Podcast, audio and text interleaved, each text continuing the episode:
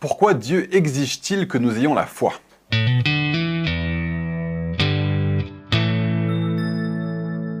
Notre relation avec Dieu ressemble à nos relations avec les autres en ce que toutes les relations exigent une dose de foi. Nous ne connaîtrons jamais quelqu'un entièrement.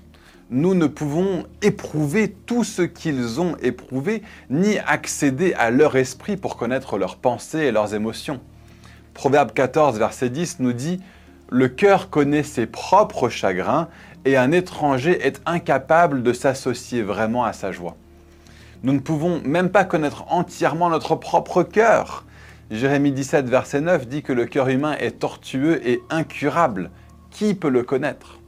Autrement dit, le cœur humain est tel qu'il cherche à cacher la profondeur de sa méchanceté, allant jusqu'à tromper même son propriétaire en rejetant la faute sur les autres, en justifiant une attitude mauvaise, en minimisant ses péchés, etc. Étant donné que nous ne pouvons connaître entièrement les autres, une certaine foi ou une certaine confiance est nécessaire dans toutes nos relations.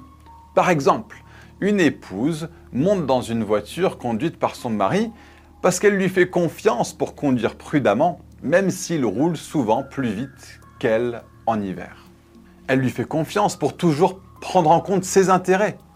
Nous partageons tous des informations nous concernant avec d'autres et leur faisons confiance de ne pas les divulguer. Sur la route, nous faisons confiance aux autres conducteurs pour respecter le code de la route.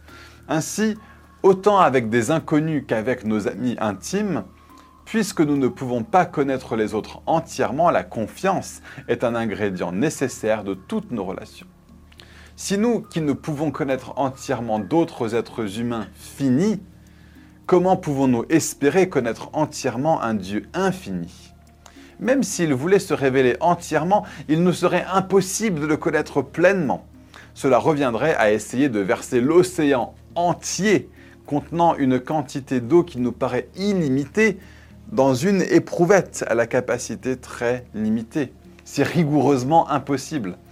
Cependant, de même que nous pouvons jouir de relations approfondies avec les gens à qui nous avons appris à faire confiance, sur la base de ce que nous savons d'eux et de leur caractère, de même, Dieu nous a révélé suffisamment de choses sur lui-même par sa création, sa parole écrite, la Bible, et par son Fils, pour nous permettre d'avoir une relation approfondie avec lui.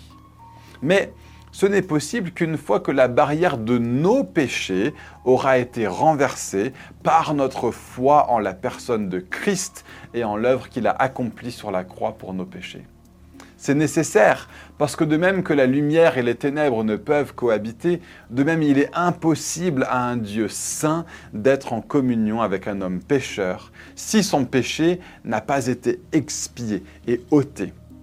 Jésus-Christ, le Fils de Dieu, pur de tout péché, est mort sur la croix pour prendre sur lui le châtiment que nous méritions et nous transformer, afin que par la foi en lui, nous puissions devenir enfants de Dieu et vivre éternellement en sa présence. Il y a eu des moments dans le passé où Dieu s'est révélé d'une manière plus visible. Par exemple, à l'époque de la sortie d'Égypte, Dieu a manifesté son amour pour les Israélites en frappant les Égyptiens de plaies miraculeuses jusqu'à ce qu'ils acceptent de les libérer de l'esclavage. Il a ensuite ouvert la mer Rouge afin de permettre aux 2 millions d'Israélites environ de traverser à pied sec. Puis, alors que l'armée égyptienne cherchait à les poursuivre, il a refermé la mer sur eux. Plus tard, dans le désert, il les a nourris miraculeusement de manne et il les a guidés par une colonne de nuée pendant le jour et la nuit par une colonne de feu, représentation visible de sa présence parmi eux. Mais malgré tous ces signes de son amour, de sa guidance et de sa puissance, les Israélites ne lui ont pas fait confiance quand il a voulu les faire entrer dans la terre promise. Ils ont choisi plutôt de croire les paroles de dix hommes qui les effrayaient par leur récit de villes fortifiées et de géants qui habitaient le pays. Cela montre que même si Dieu se révélait davantage à nous, cela ne nous permettrait pas pour autant de lui faire davantage confiance. Si Dieu interagissait ainsi avec les hommes d'aujourd'hui, notre réaction ne serait pas différente de celle des Israélites, parce que nos cœurs sont pécheurs de même que les leurs.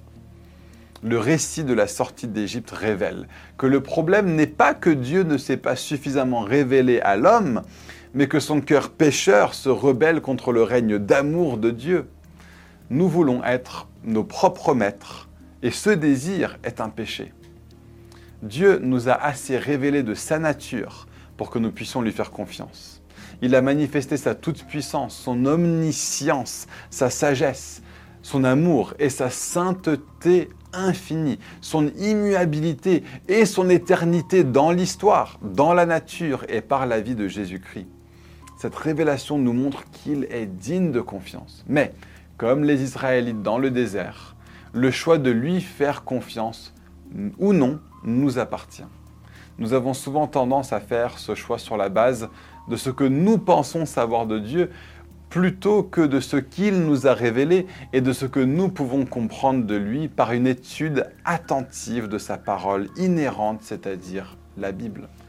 Si vous ne l'avez pas déjà fait, commencez à étudier attentivement la Bible afin d'apprendre à connaître Dieu à travers son Fils Jésus-Christ qui est venu sur la terre pour nous sauver de nos péchés afin que nous puissions avoir une relation avec Dieu dès à présent et plus tard au ciel d'une manière plus complète.